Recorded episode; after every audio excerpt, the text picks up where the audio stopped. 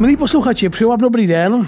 Tentokrát po 29. ale v jeho případě poprvé bude mým hostem jeden z nejlepších světových egyptologů, šéf český, dlouholetý ředitel Českého egyptologického ústavu na Univerzitě Karlově a taky šéf českých výzkumů v egyptském Abusíru.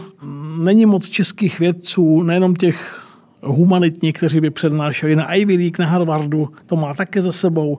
Taky se věnuje problematice kolapsu a regeneraci komplexních společností. Je to autor řady ceněných publikací, naposledy vydal výbornou monografii, oceněnou monografii s názvem Sedm zákonů. Mimochodem o té jsme si povídali při oslavách pětiletého výročí Info.cz, ale v historii očima MK ještě nikdy nebyl a dneska tady je, mám z toho velikou radost. Tak eh, profesor, doktor Miroslav Barta, hezký den. Dobré ráno a děkuji za pozvání. Mirku, já jsem rád, že jsi tady a pustíme se do toho. Tobě, pro posluchači ještě nevědí, jaké bude téma, teď jim to řekneme. Tobě na podzim letošního roku vyjde knížka o, nazvaná jednoduše Tutanchamon.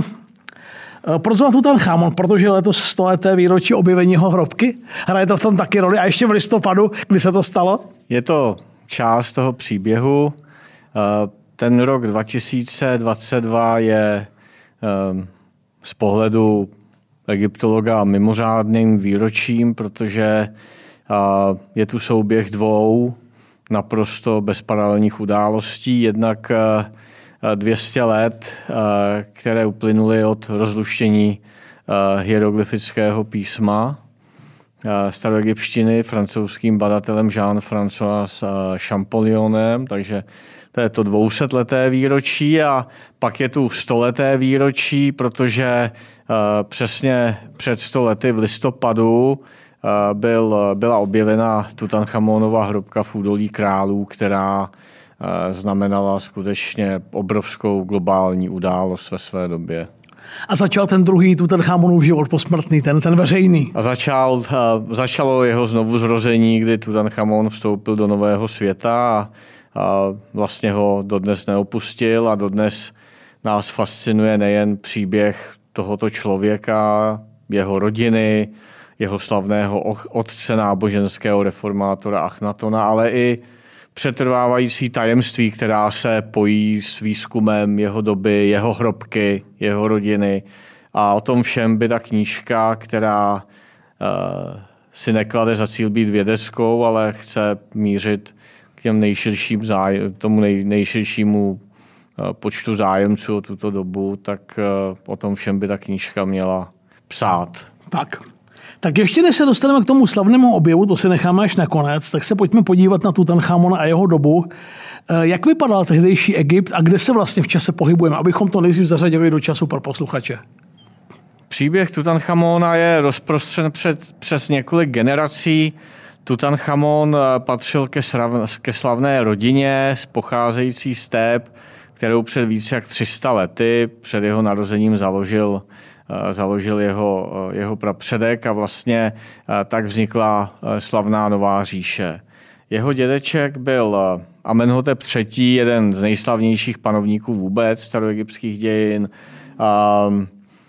Říkalo se mu taky zářící slunce, byla to doba, kdy Egypt byl na vrcholu prosperity a komplexity, ovládal obrovská území v Syropalestíně, vlastně až po Kádeš, obrovské, eh, obrovská teritoria jižně od Egypta, byl neuvěřitelně bohatý. V té době vznikly největší stavby, eh, které dodnes obdivujeme, podstatná část karnatského luxorského chrámu například.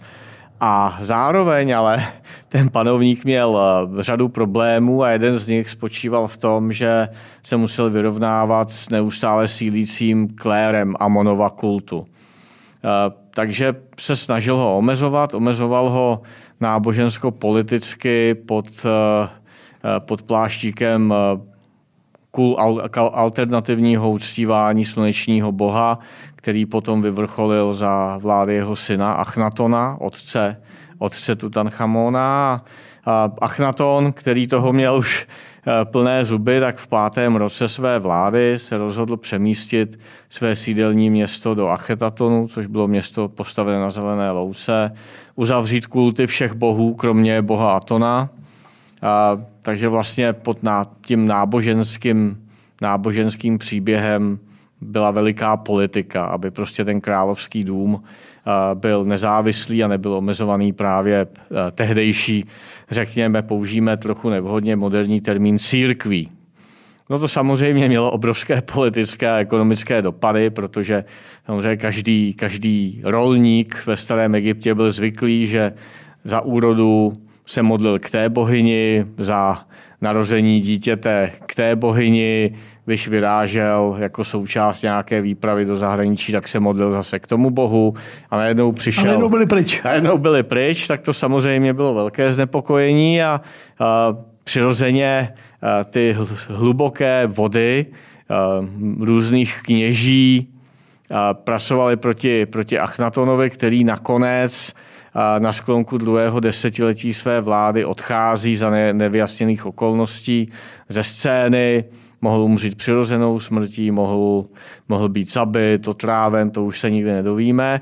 No a za těchto pohnutých okolností po určitých peripetích eh, nastupuje Tutanchamon jako mladé dítě, který si bere za, manž, eh, za, za ženu jednu z jeho, eh, jednu, jednu z jeho dcer, vydrží na trůnu asi 10 let. Um, Promiň, když říkáš Nová říše, to je v čase, kde, kde se pohybujeme pro posluchače? Jsme, řekněme, na sklonku 14. 14. století. Před no Kristem. samozřejmě ten příběh má spoustu aspektů dalších, mezinárodních, protože Achnaton se příliš nestaral o své kolonie a vazalské státy, takže jsme tam svědky v přímém přenosu velkého kolapsu egyptského impéria.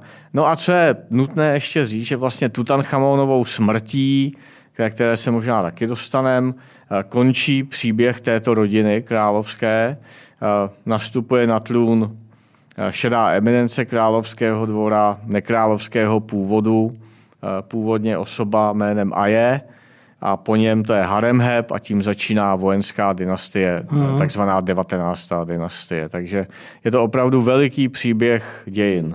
Tak eh, jaký byl tu Chamon vládce? On, vládl, on nastoupil jako malý kluk, že jo? Jemu bylo pokud necelých 10, 10 let. Necelých 10 let. A vládl 10 let a vládli za něj právě Aje, což byla mm-hmm. ta šedá eminence u dvora, velký přítel rodiny, který i po Tutanchamonově smrti se snažil vlastně oživovat tradici této rodiny, uctívat Tutanchamona, postavil mu velký chrám na území Karnaku. No a Haremheb, který měl na starosti konsolidaci hlavně vojenských, vojenských eh, držav mimo území Egypta. Takže panovník jako takový um, s oblibou se píše a říká, že Tutanchamon se proslavil pouze tím, že zemřel a jeho hrobka byla na, nalezena nevykradená v moderní době. No, to je taky, taky jako velká věc, protože ve starověku jeho hrobka byla vykladená dvakrát, o tom se píše hmm. málo. Tím budem, tím budem pak končit, tím, tím to si necháme na tu poslední část. Eh, pokud jsem si to načítal správně, tak Tutanchamonovo jméno z něho pojď Tutanchaton. Je to tak? Načet jsem si to dobře? A mm, proč se změnila? Co to znamenalo v té změněné podobě?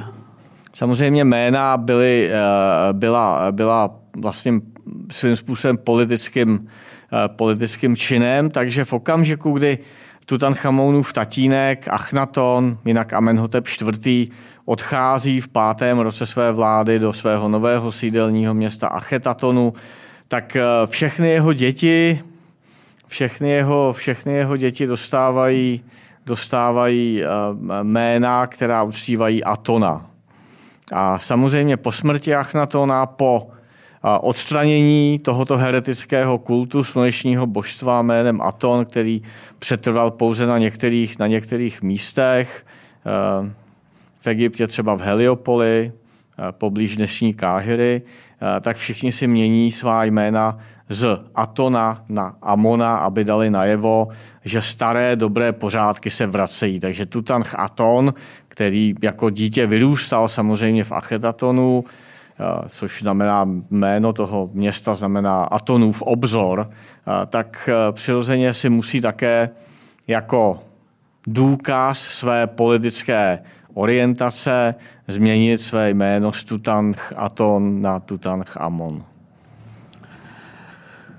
Už to říkal, zemřel jako velmi mladý, nebylo mu ani 20 let.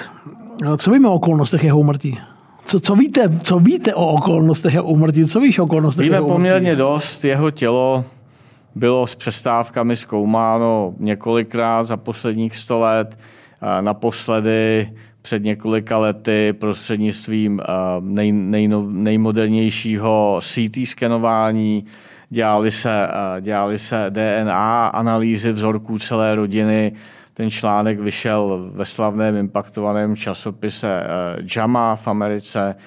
Takže víme hodně. Víme, že měl nedovyvinutou jednu končetinu, proto měl v pohřební, jako součást pohřební výbavy desítky vycházkových holí, protože potřeboval... Byl tohle, byl tohle velký handicap pro faraona? Samozřejmě byl, protože panovník jako ten, kterému byla svěřena vláda bohů na zemi v jejich zastoupení, měl být stělesněním krásy, moudrosti a síly. Což mm-hmm. dokonalosti, a což zdaleka nebyl tento případ.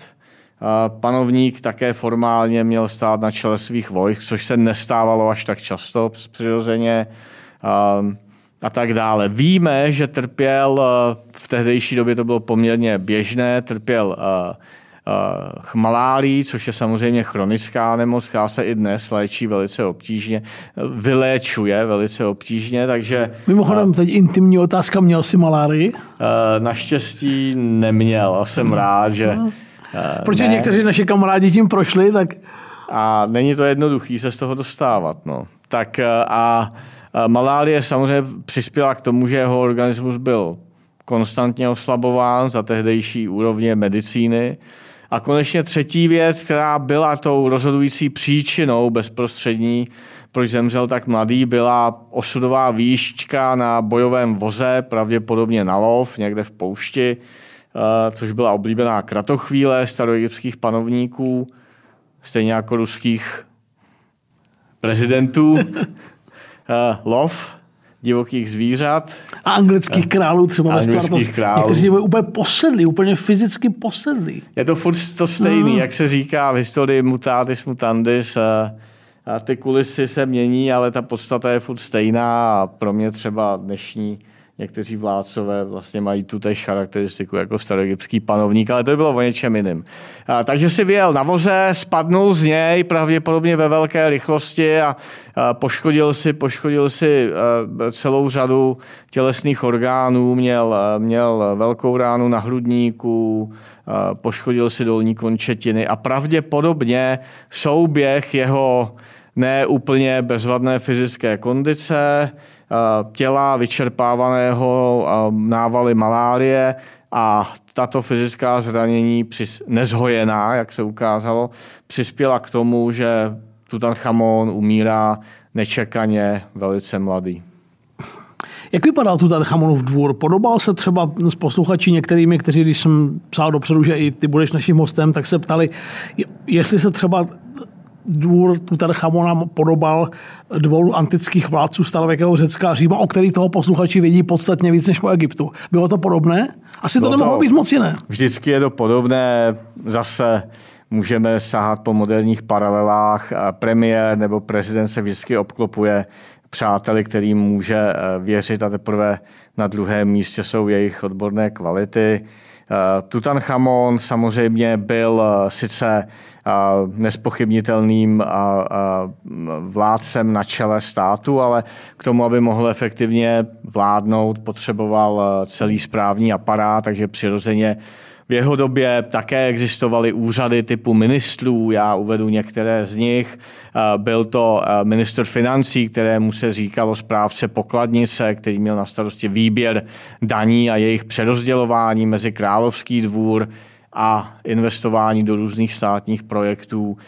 Byl tam správce území jižně od El Kábu, to znamená představený Nubie, který měl na starosti zprávu tohoto teritoria. Byl tam správce armády, což byl Haremheb v jeho době, byl tam něco jako královský kancléř, Aje, který měl na starosti provoz královského chrámu, věcí, které se osobně týkaly panovníka a jeho rodiny. Byl tam, což dneska nemáme, minimálně oficiálně, pokud vím, správce královského harému, který měl samozřejmě na starosti zase rodiny nebo ženy a děti krále, protože kromě toho, že panovník měl hlavní manželku, tak měl celou řadu vedlejších. Ostatně i Tutanchamon byl dcerou. Tutanchamon byl vlastně synem Achnatona a jedné z jeho vedlejších manželek. Jak bylo tohle důležité mm, synem jaké manželky? Hrálo to nějakou roli? Bylo to, bylo to nesmírně důležité, protože vlastně nejstarší syn hlavní manželky byl formálně tím, který měl, který měl po, po, své, po smrti svého otce převzít, převzít to královské žezlo, usednout na královský trůn a byla to, bylo to vlastně i štěstí Achnatona, Tutanchamonova otce, protože Achnaton vůbec se nepočítalo s tím, že by měl vládnout. Tím vybraným prvorozeným synem byl princ Tutmos, který zemřel předčasně a který soudě podle jeho titulu už ve svém relativně raném nebo jinožském věku byl Eh, byl velice nadaným, vlastně nejen člověkem, ale i vlastně nástupníkem, nástupníkem panovníka. Takže to bylo naprosto, naprosto zásadní. Děkuji, že jste doposlouchali historii očima Martina Kováře až sem a plnou verzi, pokud vás zajímá a pokud si chcete poslechnout, najdete na info.cz.